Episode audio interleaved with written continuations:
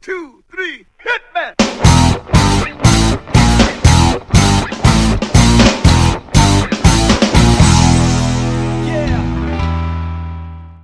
Assalamualaikum warahmatullahi wabarakatuh Selamat malam Kembali lagi di podcast IDM Bersama Enyut dan Maria. Iya ini podcast bukan podcast tentang musik Tapi podcast tentang pengalaman-pengalaman yang cukup panas Harinya panas sekali ya Karena eh, sama kayak hari ini ya Panas panas banget. Mhm. Ditambah berita-berita yang panas. Uhuh. Eh, Covid tambah panas. Uh. PPKM tambah panas. Wes, Anda satirnya mulai main ya, Bu Oh, ya. iya. Oke, bagus, bagus, bagus. Oh iya, nih kembali ke episode-episode sebelumnya kan sempat ini nih eh nyindir-nyindir buat para pendengar setia IDM nih. Nah, Kemarin apa apa apa? anak IDM. Anak IDM. Anak-anak IDM lah. Mama Lana agak-agak kurang ini ya, kurang serok kayak gitu. Nah, Terus Sama anak-anak apa? Ah, anak-anak IDM. anak-anak IDM. Heeh. Berhubung Mama Atana bukan anak-anak lagi, pendengarnya juga, juga mungkin nggak semua anak-anak ya kan. Oh, gitu ya. Heeh. Jadi Mama Atana lagi suka Kan is- satu satu satu kalimat nih Pak. Eh, satu kalimat ya? Terdiri iya. dari dua kata kan satu kalimat kan? Iya, iya. Yang sering Papa ucapin nih. Wah. Apa tuh? Semenjak eh, sholat Jumat.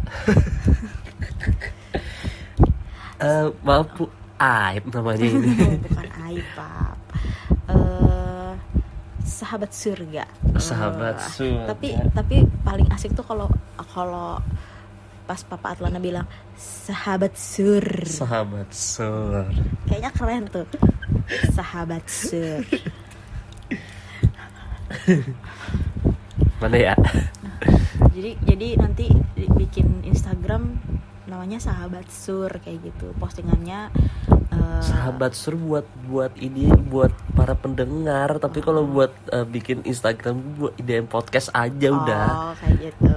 Kalau sahabat sur buat nama fansnya aja mungkin. Kalau ada fansnya. ya kan? Ya sudah. Jadi apa nih? Oh, sahabat sur. Sahabat sur ya. Ya, oke sahabat sur. Jadi untuk pendengar podcast kami panggil adalah sahabat sur. Hmm. Artinya sahabat surga. Wah. asik kan? agak melenceng ya, tapi nggak apa-apa. Filosofinya adalah eh, kalian mendengarkan ini eh, menjadi sesuatu yang lebih baik lah. Hmm. Meskipun tidak ada yang lebih baik pendengar dari podcast-podcast kami sebelumnya. Asik kan? Hai sahabat sur daripada hai anak-anak IDM. Oke lah, oke lah. Bahas apa Papa?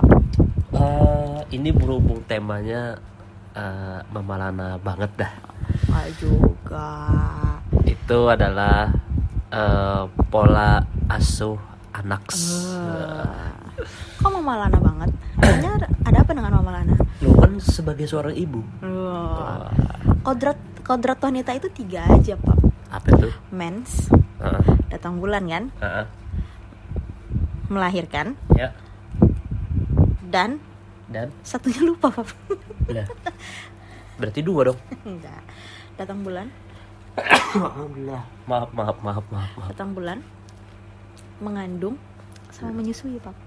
Nah, itu kan menyusui kan termasuk Kalau pola asuh kan kita berdua. Waduh. Ya meskipun yang ayah kurang sih. Ya per-peran aja sih, Kurang per-peran. Eh, kurang apa ya? Ibaratnya eh, lebih banyak porsinya ke ibunya Tapi daripada ke tapi ayahnya. kalau masalah bercanda apa, Atlana selalu sama papa loh. Oh iya, jelas. Bangunin tidur. Enggak. Kalau sama mamanya urusan nenen sama makan aja. ya tapi kan sebelum apa eh, lebih banyak kan ke lebih banyak Ya. ibunya Hmm. kan Iya. Jadi apa nih? Kalau Mama Atlana ya pola asuh. Gimana sih pola asuh itu sebenarnya? Kalau kalau secara ini secara Enggak gini gini gini menurut Mama Lana sendiri Hmm. pola asuh itu bagaimana gitu loh kalau Mama Lana sih let it flow aja. let it flow let it flow maksudnya kayak gini let it flow bukan berarti dia didorong ya hmm. Jadi kalau misalkan ini nggak baik ya udah udah biarin aja enggak bukan kayak gitu Hmm. ya sesuai perkembangan dia aja pap Eh, umur setahun dia nggak usah tahu sama kali kalian kan kan nggak mungkin kan Hmm. bisa aja sih Hmm. bisa karena kan eh, dari dua tahun pun eh, penghafal Al-Quran kan sudah banyak sudah Hmm. ada Hmm. maksudnya kayak gini ya sesuai kemampuan dia aja sih ya Ah. let it flow tapi kalau misalkan ada yang nggak baik ya kita kan yang ngerem ya. Kalau sesuatu ada yang ya Ah. eh, kalau sesuatu itu baik kita kan yang eh, m- mengembangkan ya kayak gitu kan Mm. Hmm. nggak yang nggak ada yang pola asuh yang kaku oh dia umur satu tahun atau satu tahun setengah dia harus bisa 20 sampai 25 kosakata ya enggak juga akan ada yang kayak gitu pak ada Ad- ada. ada ada ya kan pola asuh beda ya beda beda kan beda-beda Mm-mm. jadi ada yang oh takut nanti anaknya delay speech kayak gitu. Eh, keterlambatan dalam berbicara. Ya mama Atlana sih yakin. Karena kayak gini seorang ibu seorang ayah orang tua Hmm. dia pasti tahu kondisi anaknya. Hmm, hmm. terus? Kayak gini kita lihat dia eh, manggil mama atau manggil papap kayak kayak Atlana kan pap pap karena kan mama Atlana manggil papap jadi dia pap. Bangun tidur pap. Dia kan ngikutin kan. Dari sana aja kan udah kelihatan oh berarti kan orang ini eh, bayi ini kan bagus. Coba kalau mama Atlana bilang pap dia bilang kek nah itu yang aneh pap. Tapi yang lucunya yang lebih menariknya itu eh, kan lebih banyak ibunya ya. Hmm. Eh, bapaknya tahu cari duit aja gitu kan. Hmm. Tapi kata pertama yang keluar itu pap. Iya malah kenapa pap. bukan ma gitu kan? Ah, sampai bukan sekarang kan? eh, tap- bukan PUP ya tapi PAP. Papap ya kalau nya PUP itu bukan. Sampai sekarang kan dia nggak nggak pernah manggil apa manggil mama? Mas ada Kecuali ada, nangis, Kak. ada. Kecuali dia iya nangis, iya Kak. iya sih. Kecuali dia nyari nggak yang gimana ya pokoknya tuh lebih ke pap mungkin Hmm. mungkin itu kata yang asik mungkin menurut Atlana ya karena kan Atlana ini orangnya kan eh, bayi yang unik nih dia beda beda dari dari anak ya karena memang setiap bayi itu pasti berbeda hmm. jadi kalau misalkan kayak gini eh, umur 4 tahun nanti dia paut kan Hmm. paut oh nanti paut harus ini nanti ke SD-nya harus ini SMP-nya harus ini Hmm. SMA-nya dan dia harus jadi dokter gigi. Nggak juga kayak gitu. Eh, tapi mamanya mau sih dia jadi dokter gigi. Tuntutan ya tuntutan. Yang terlalu menuntut. Tapi kita kan harus mengarahkan pap. Hmm. supaya dia eh, jalur tracknya itu eh, bukan lurus. Ya Mhm. tetap ada harus harus ada belokan belokannya iya iya harus yang baik lah Mhm. sesuai. Sesuai. Bukan berarti oh dia harus jadi polwan dia harus jadi polisi dia harus enggak. Tapi kebanyakan kayak gitu ya. Mm-mm. apalagi eh, ya mulai dari dulu sampai sekarang mungkin juga ya banyak lah yang iya. menuntut. Kalau sudah ibaratnya gede pokoknya harus nanti jadi kayak ini ya eh, harus Mm-mm. jadi pilot terus Mm. harus jadi polisi harus jadi guru Mm-mm. Ustad ya Mm-mm. tapi Palana ngerasa nggak eh kalau udah jadi orang tua ini ada kan separuh hati kita yang mau nuntut eh enggak bener kan ada nggak nuntut kalau bicara tuntutan itu maksudnya tuh kayak gini pak bukannya oh kamu enggak eh aku pengen deh anakku jadi ini. Ada nggak yang kayak gitu? Sampai sekarang ini belum nggak ada ya pak? belum ada. Karena eh ya karena keadaan ayahnya begini ya. Ayahnya mah santuy amat. Santuy dalam artian ya dibilang kerja ya kerja separuh separuhan kan. Mhm.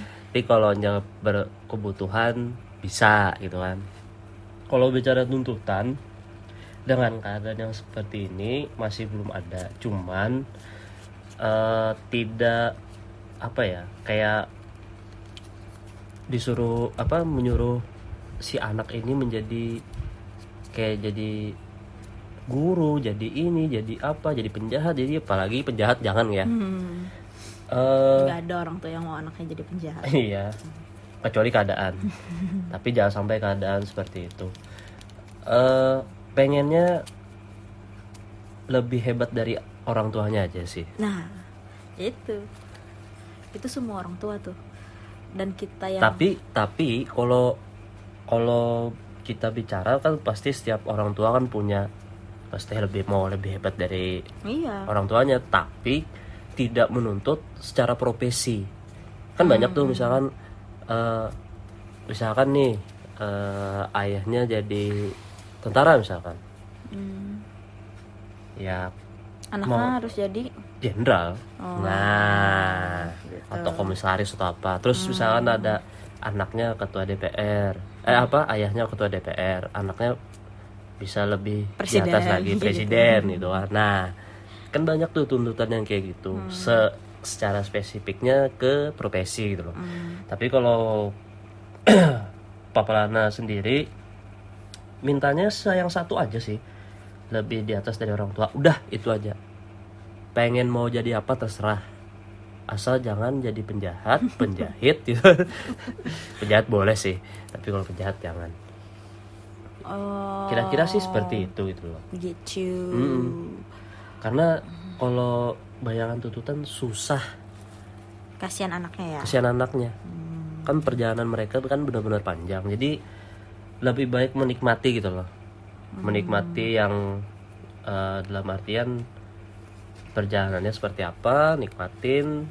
Ibaratnya kalau ada tuntutan-tuntutan yang kecil-kecil aja yang belajar ya belajar. Main ya main. Kalau mau besar mau jadi apa terserah gitu. kalau orang tua pasti mengharapkan yang pengen yang berguna pastilah. Hmm. misalkan kayak Mama Lana kan mau jadi dokter gigi oke. Ya kita lihat aja nanti anaknya mau apa enggak. Tapi kalau papa papa Lana lihat sih ya Mm-mm. ini kan eh, pertumbuhannya kan bagus nih. Mm-mm. papa lihat. Apa aja sepak bola? Ah pemain sepak bola? Iya.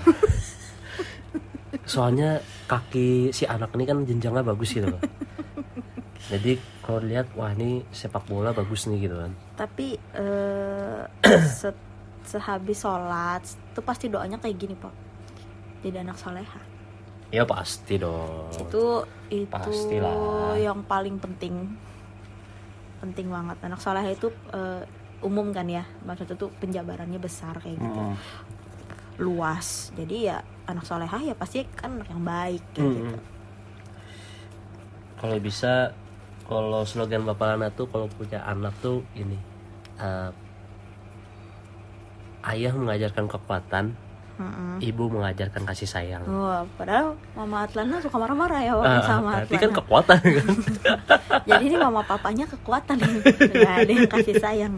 iya Enggak, ah tetap aja. tetap kan. aja tetap Sayang kan. tetap ah, tetap sayang lah Eh, apa ya? Kalau misalkan masalah itu masalah pendidikan ya, Pap ya. Hmm, Kalau yang sehari-hari ya apa susah ya Pap ya jadi orang tua ya, Pap ya.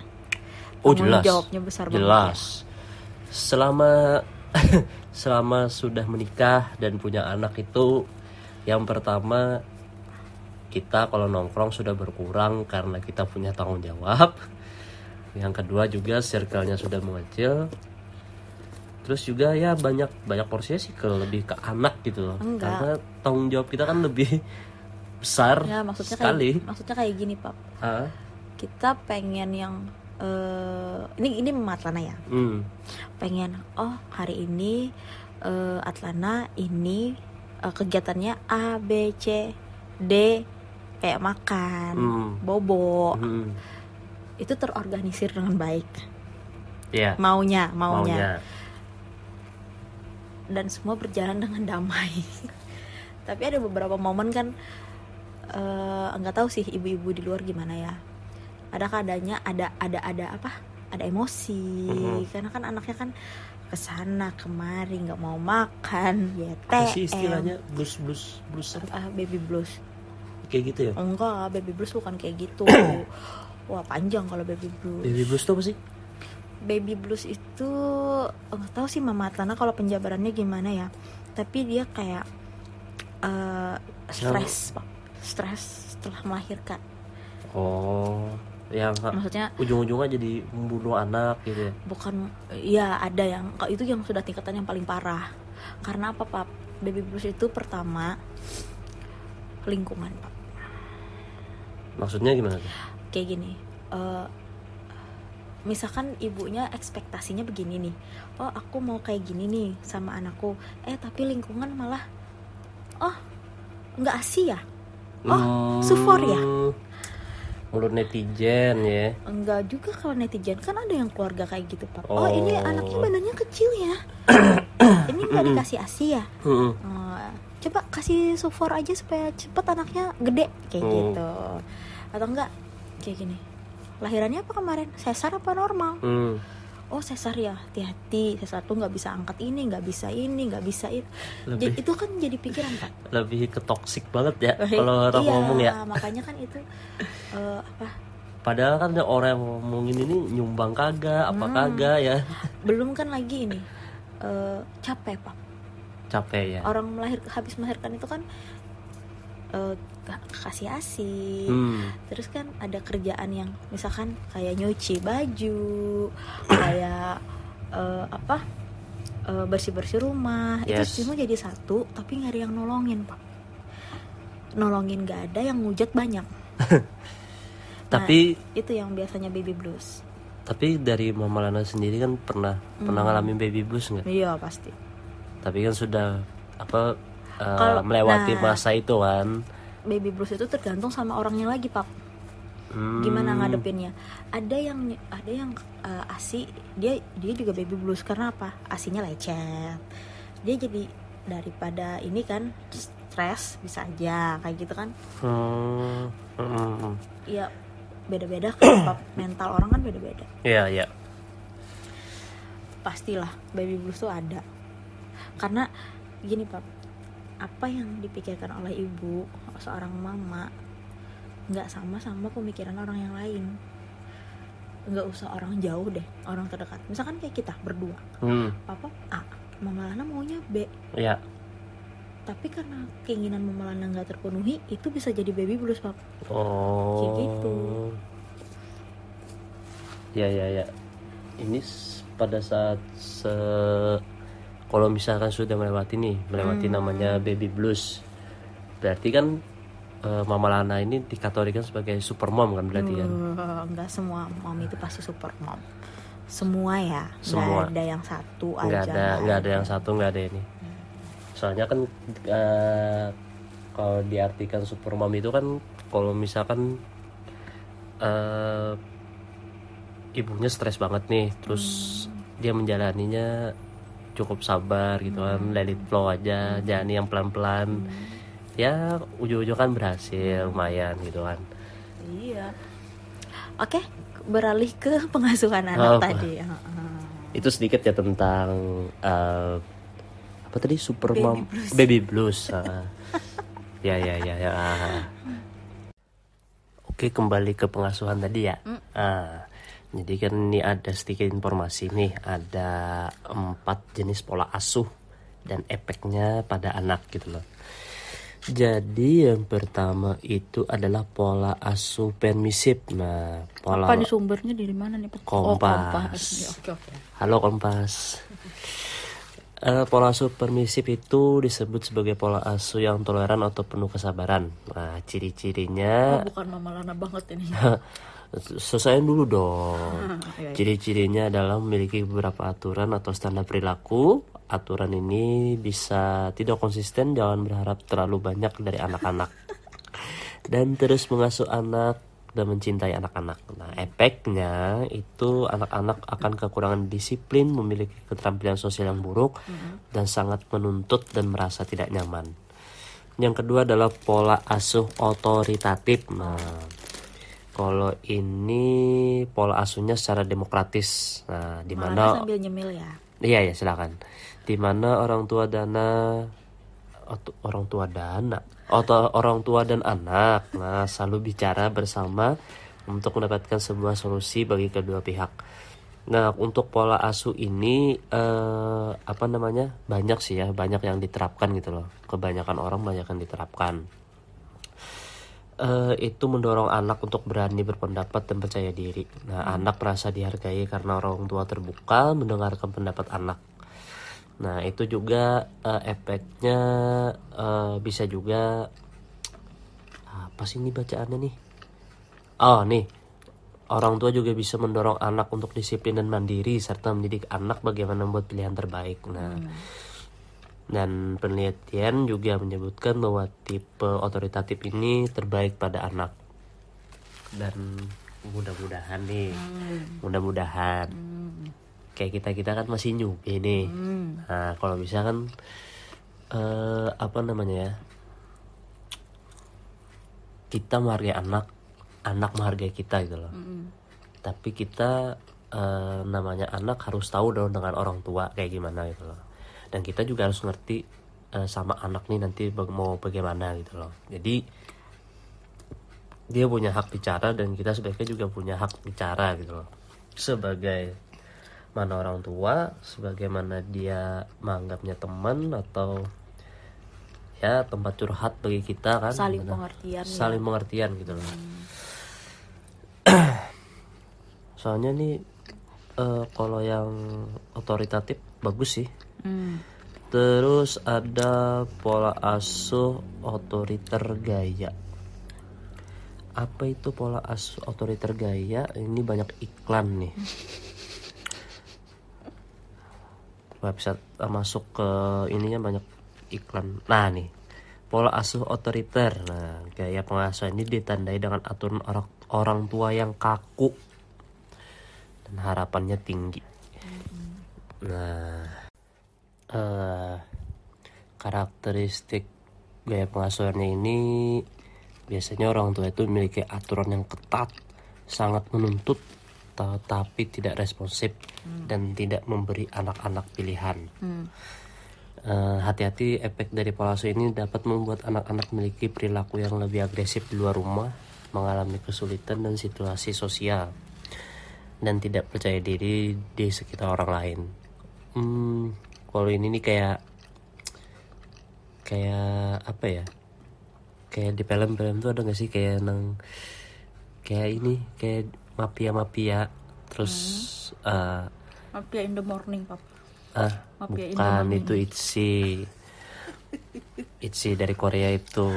Maksudnya yang kayak eh misalkan nih orang tuanya punya jabatan tinggi nih.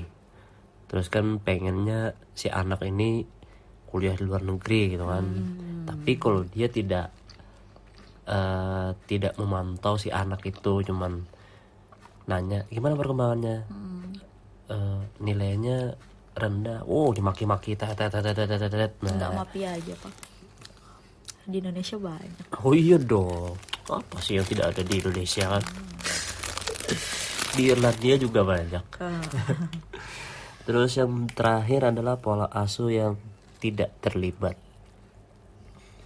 ini pola asuhnya yang tidak diperhatikan adalah gaya pengasuh yang paling berbahaya wah Ini orang tuanya sibuk banget, Bro. Hmm. Ini eh, dalam gaya pengasuhannya ini orang tua abai dan tidak memenuhi kebutuhan anak-anak mereka baik fisik maupun psikis. Nah, Yang yang yang dipenuhin kebutuhannya pasti materi. ah, ah.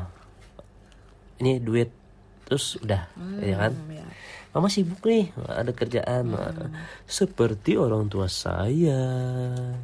Wah, curhat nih. Hah? Nggak curhat sih, cuman fakta berbicara gitu loh.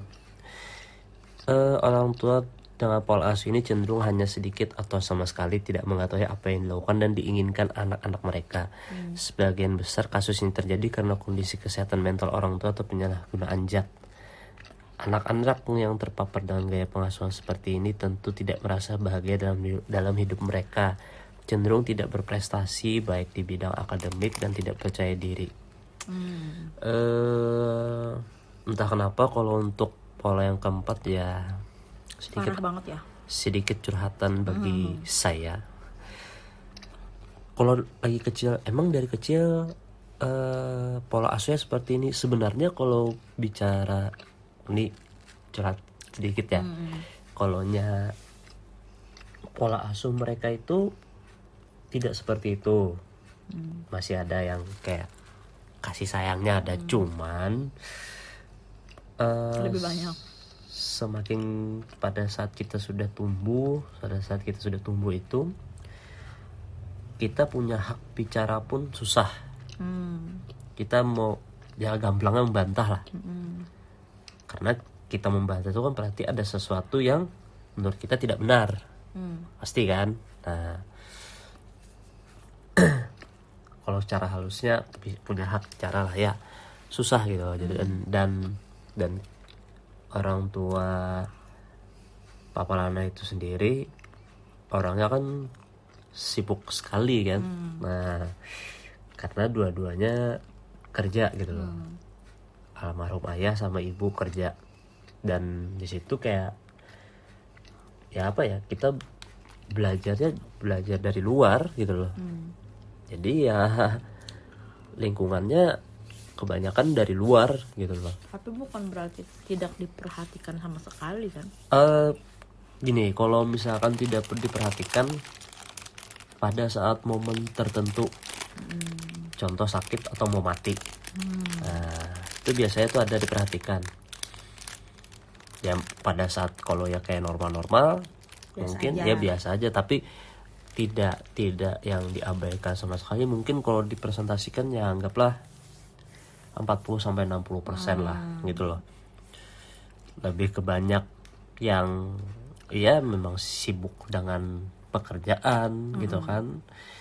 Kita yang pengen diperhatikan dibilang apa ya dibilang apa sih kayak terlalu kanakan apa sih istilahnya? Pengen caper gitu. Mau nah. manja. ah manja. Ya gitulah.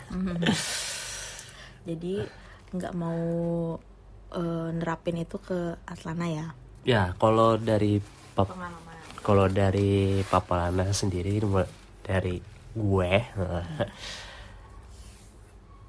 karena karena Papa Lana sendiri pola asuhnya tuh seperti itu ya. Mungkin dari kecil iya. Ibaratnya eh, kasih sayangnya dapat gitu loh. Tapi pada saat tumbuh dewasa eh, misalkan kalau ada diskusi atau apa susah gitu loh. Karena eh, kita punya hak bicaranya itu susah dan mereka eh, mereka kedua orang tua Papa ini kan sibuk bekerja dan ada tuntutannya pasti ada tuntutannya gitu loh. Apalagi eh, ada tuh yang tuntutannya yang dari segi pendidikan yang pokoknya nilainya harus bagus gitu loh. Terus juga dalam masalah pergaulan susah juga gitu kan. Harus pulang sekolah belajar pulang sekolah eh, pulang sekolah belajar gitu kan. Terus ya rutinitasnya yang yang yang flat gitu loh. Nah menurut Papa Nana sendiri ya untuk anak kayaknya eh, jangan sampai dia merasa stres gara-gara itulah. Maksudnya kita memang ada menuntut kan bahwa kita mau anaknya pintar. Siapa sih yang nggak mau pintar kan? Nah cuman kalau dia merasa jenuh dan dia pengen main kayak atau mau apa kan kita nggak jangan juga yang memba apa namanya terlalu posesif gitu loh. Nah jadi pengennya eh, jangan sampai kayak kayak bapaknya. Nah gitu sih pengennya tuh kayak gitu. Ya makanya asal muasal eh, apa namanya tuntutan Papa Lana itu pengennya lebih hebat dari ayah dari bapaknya. Udah itu doang nggak nggak pengen lebih terserah. Dia mau jadi dokter gigi kayak mau jadi pilot kayak mau jadi apa gitu loh asal apa yang dia inginkan tuh selalu positif. Nah itu aja sih. Ahlaknya juga baik juga jago bela diri. Udah udah itu aja. Nuntut itu bang. kayaknya nuntut ya? Oh nuntut ya? Gimana ya? Kayaknya kalau tiap orang tua tuh pasti kayak gitu pap. Kalau di sekolah anaknya pasti pengen yang lebih baik. Iya kita kita nggak nggak munafik sih. Nggak muna nggak munafik gitu loh bukan berarti kita ngomong ini terus sosokan gitu. Enggak enggak. Pasti. semuanya itu pasti ada pasti ada tuntutannya. Siapa yang siapa yang nggak mau anaknya pintar itu siapa Hmm, gitu. makanya. Pasti pengennya anaknya pintar. Pasti pengen pengen lebih gitu loh. Lebih dari eh, apa sih? Lebih dari orang tuanya pastinya. Terus ya pengen lebih apa sih apa ya istilahnya ya bingung jadinya pengen nomor satu lah istilahnya ya kan Iya kalau Mama Lana sih yang yang yang pastinya lebih mengarahkan sih. ya Misalnya dia memang eh, karena kalau pinter salah satu mata pelajaran aja tuh nggak jamin apa apa juga sih pap. Mm-mm. Yang eh, apa ya? Mama Lana ingat ini sih. Eh, orang tua sih bilangnya kayak gini. Eh, pinter di sekolah tapi nggak bisa sosialisasi itu juga nggak baik. nah itu Sos- lebih mending sosialisasi tapi nggak pintar di sekolah Mm-mm. Karena selain selain di sekolah itu bukan cuma untuk belajar, mereka juga harus bisa bersosialisasi gitu loh. Karena susah, apalagi di masa pandemi ini kan orang-orang yang masuk SMP pun tahunya belajar PUBG, FF, Mobile Legend, tapi sosialisasinya agak kurang. wah Ada ada, cuman kan berupa digital lewat media sosial. Tapi bagusnya sih kayak nongkrong, terus gak usah bahas game deh, bahas bahas kayak kayak diskusi apalah gitu loh. Cuman ya ngomong face to face lah gitu loh. Agak susah sekarang.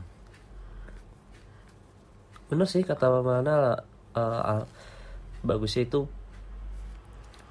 kalau apa mending bersosialisasi daripada ini ya ya kan kalaunya di sekolah pintar kan ranking satu terus kan tapi kalau nggak ada sosialisasinya terus ilmunya buat apa? Mm, mm. Ah, palingan kalau misalnya kayak gitu anda berarti tidak bah- tidak apa namanya nggak ditemenin gitu loh. Ranking satu nggak ada sosialisasi wah fix. Nggak ditemenin tuh sama teman-temannya itu satu kelas. Kalau mama Atlana sih simpel sih pap. Anaknya harus happy. Iya dong. Harus bahagia. Iya dong. Kalau misalkan dia eh, dituntut buat selalu ranking tapi nggak bahagia mungkin awalnya bahagia kalau lihat di rapot kan wah angka satu nih Mm-mm. ranking satu itu bahagia tapi kan selama menjalani itu dia bahagia apa enggak iya iya iya. itu Mm. yang penting tuh kalau mama sana baca ya yang penting itu baca di mana tuh banyak oh banyak Iya, Mama Tana referensinya banyak. oh iya Jadi eh, nomor satu tuh bahagia. Sebenarnya sama sih kayak kayak makan ya pap ya. Hmm. Mama Tana kan memang sedikit ketat nih Mm-mm. masalah makan nih sama anak. Sebenarnya eh, ukuran berat badan itu nggak terlalu penting. Yang penting anaknya bahagia kayak gitu. Oh. Tapi kan kalau misalkan eh apa? Kalau kita let it flow aja dia mau makan kayak enggak kayak kan nggak bagus juga iya dong kan harus ada nah anak-anak itu nggak bisa yang yang sama pola asuh yang ini pak yang pertama hmm. pola asuh yang pertama itu nggak bisa tuh iya yang eh, apa sepenuhnya disayangin Iya. Dis- Kalau disayang itu apa ya? Kayak terlalu disayang tuh salah juga. Hmm, kita sayang Mm-mm. Karena kita sayang Mm-mm. kita harus lebih keras Iya. ada saatnya kita keras ada saatnya kita lembut Mm-mm. kayak gitu kan sama anak Ada momen-momen tertentu lah. ya nah kadang nah kadang Mm-mm.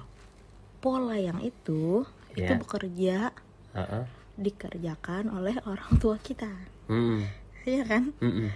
kita mau keras Ha-ha.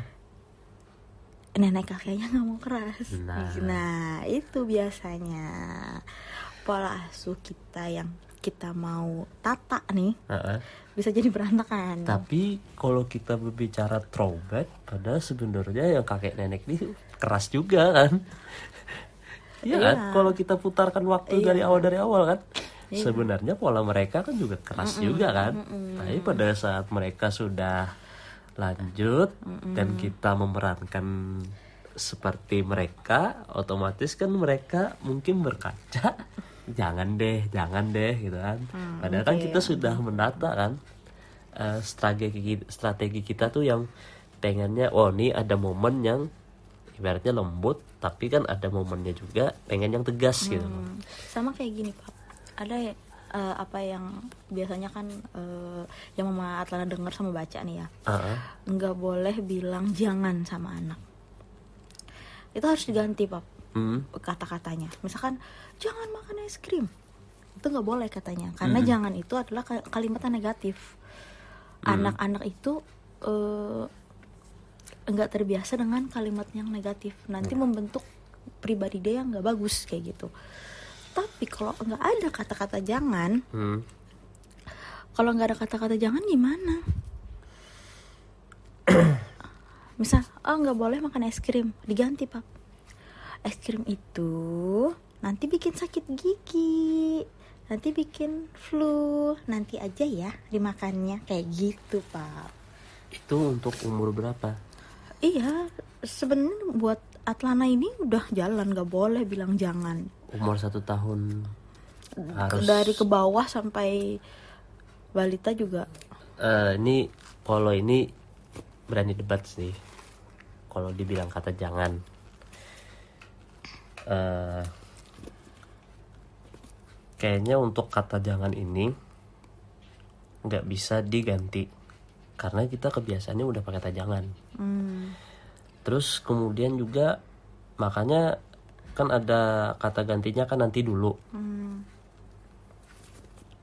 Papa nanya nanya Papa nanya eh, Papa Lana tuh mikirnya pada saat kedengan kata nanti dulu berarti ini umurnya sudah umur 4 sa- 4 tahun ke atas. Tapi kalau nya berlakunya dari satu tahun setengah sampai seterusnya ada yang salah nih. Kalau mama Atlana sih mikirnya kayak gini pap.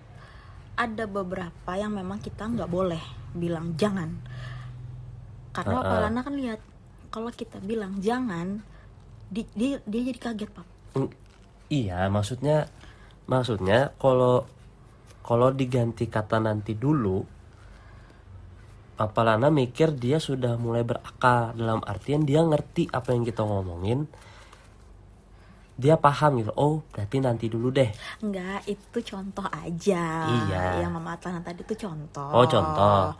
Mungkin ada kata-kata yang lebih bagus daripada itu. Maksudnya jangan ada kata-kata jangan. hmm, Kayak gitu, Pap. Mungkin eh, bukan eh, apa nanti lain kali mungkin bukan itu. Itu tadi contoh Ah. menurut Mama Atlana mengganti kata jangan. nah makanya kan Papa Lana kan nanya tuh dengan contoh Mama Lana ini itu berlakunya umur berapa gitu kan Eh, tergantung, setergantung situasi, kondisi, keadaan. Hmm. Ya kalau menurut Papa Nana ya dengan dengan kata-kata yang jangan harus diganti kalau untuk umur yang satu tahun setengah Kayak gini pak, contoh Depika ini nyentuh ini bak sampah. ha, Kita jangan, jangan, jangan sentuh, jangan gitu. Kalau di kalau di dunia dokter anak kan jangan kayak gitu. tapi kan kita punya intonasi Nggak biasanya kan, ih itu kotor, jorok, udah sampai situ aja jangan, jangan sentuh. Bukan yang kayak gitu pak. tapi kan kita punya intonasi Mama Lana Iya, maksudnya kan kita punya kata jangan itu tapi kan kita nggak nggak nggak apa ya istilah tuh kayak bentak gitu kan tetap itu ada kalimat negatif pak. Hmm. Tetap kalimat negatif. Jadi pertanyaan saya buat para peneliti, apakah Anda juga menyatakan eh, tidak menyatakan kata jangan? Kayak gini pak. Loh, loh, loh, loh. Enggak, saya ini Papa Lana nanya kan ke para penelitian nih yang tidak Hmm. boleh mengatakan kata jangan. Nanya juga nih, apakah Anda bisa gitu kan? Iya, Anda makanya. berhasil. ada beberapa mungkin yang memang kita harus menggunakan kata jangan sama yang memang bisa diganti pap. Hmm. Nggak semua harus jangan. Ah, kayak gitu loh pap. Nanti dia eh, kayak gini pap. Kan anak-anak kan kalau kita jangan. Dia dia kan nambah.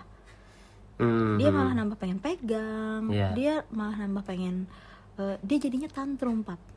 Apa? Tantrum. Apa itu? Iya karena selalu dilarang. Hmm.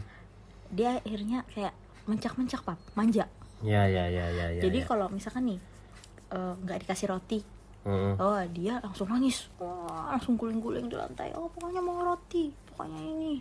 Karena kita selalu eh, terlalu sering menggunakan kata oh tidak boleh. Oh jangan. Oh tidak boleh. Gitu. Ah. hmm. Gimana ya? Kalau Ya. menurut manusia ada benernya juga sih. Ada benernya tapi nggak semua bisa dijalanin. Ya, kalau dari beberapa momen ya sepakat. Hmm. Tapi kalau yang kayak umurnya yang satu tahun masih kayak umuran kayak anak kita ini, Mm-mm. ya mungkin apa ya kayak kayak kayak kurang kurang kurang sependapat aja sih gitu loh.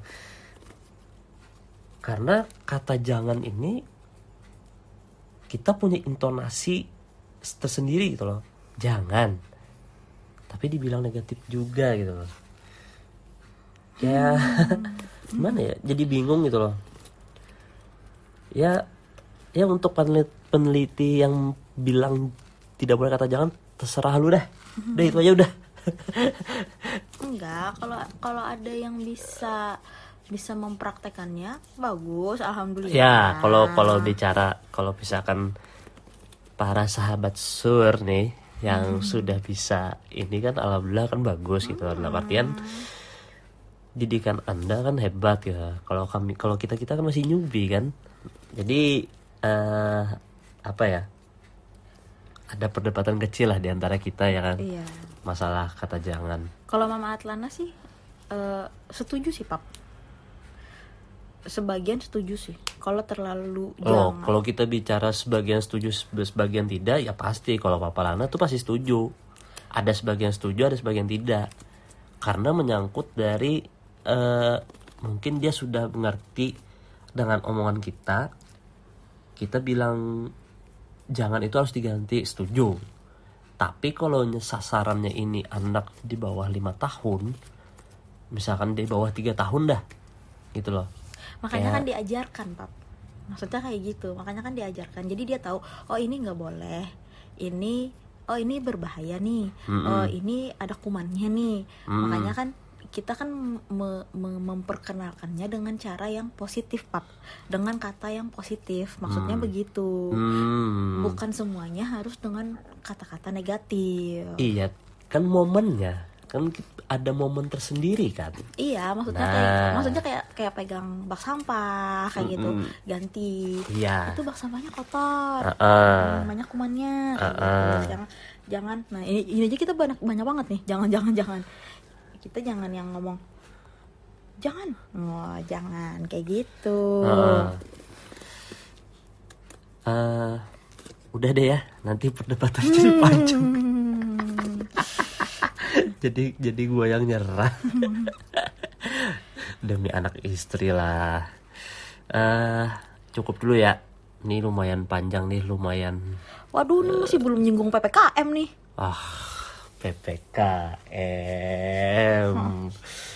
Kan temanya kan pola asuh nih.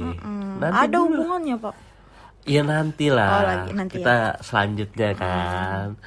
karena ppkm sampai tanggal 8 agustus ya masih lama 8 Masa 8 Agustus? Iya. Sama tanggal 2 Agustus. 2 Agustus kan di Pulau Jawa dan Bali dan sekitarnya kita kan tanggal 8 oh Agustus iya iya iya iya. tambah PPKM. tambah besar lagi badannya kan Aduh.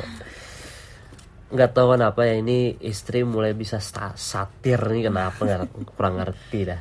Nonton siapa lagi gitu kan. Padahal yang nonton dark comedy kan Papa Lana.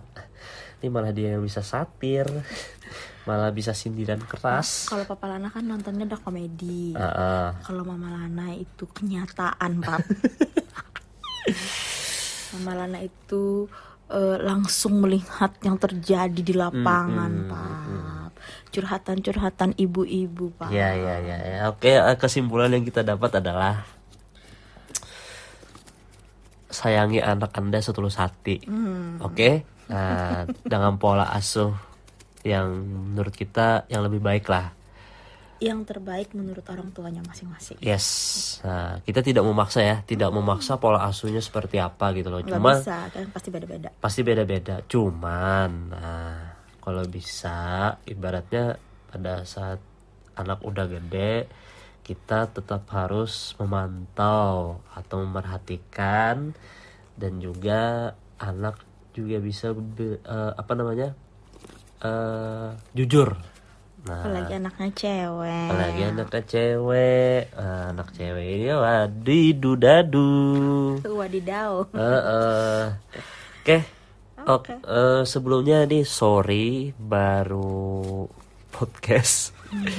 Karena yang pertama pasti PPKM. nggak ada hubungannya sih nggak ada hubungannya ya? nggak ada hubungan Ah, enggak, ini sindiran buat tema selanjutnya kan. oh gitu Yang pertama PPKM, yang kedua yang kedua ngapain kita ya? Nggak ada ya? enggak sih cuman kan eh, kita kan eh, apa ngikut eh, pola si bayi. Wah, pola si bayi gimana?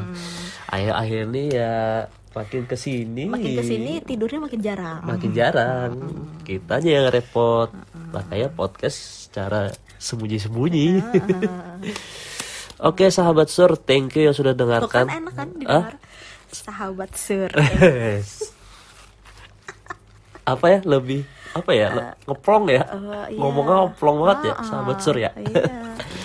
Oke sahabat sur, terima kasih sudah mendengarkan. Sorry apabila uh, podcastnya agak jarang, soalnya nih mengikuti pola si kecil gimana. Hmm, PKM juga PPKM juga, covid juga COVID juga. uh, uh. Nanti kita bes uh, selanjutnya podcast selanjutnya kan kalau nggak covid pop apa tuh? eh, kita bisa eh, podcast di Starbucks Weh, weh, weh, nggak bisa, Oh, nggak bisa. oh nggak bisa Nggak bisa. Kita belum punya YouTube channel, belum ada endorse, belum ada editor, dan juga nggak punya mixer, cuma lewat HP doang. Oke. Nah, oke. Eh, tadi mau ngomong apa ya? Tadi dipotong terus sih. Nah, tadi ngomong apa ya? Ah, ya itulah. Eh, oh ya, selanjutnya nanti temanya PPKM ya. iya PPKM Endgame. Soalnya kan ada tuh di Instagram tuh PSBB, Iya. PSBB ini, PSBB itu, terus PPKM, PPKM mikro, PPKM jilid 2, jilid 3, jilid 4, nanti terakhirnya Endgame. Eh nak, mulai bangun ya. Oke. Thank you dulu buat sahabat sur. Semoga eh, ini membantu para nyubi-nyubi yang punya anak. Eh, terima kasih. Selamat malam. Assalamualaikum warahmatullahi wabarakatuh.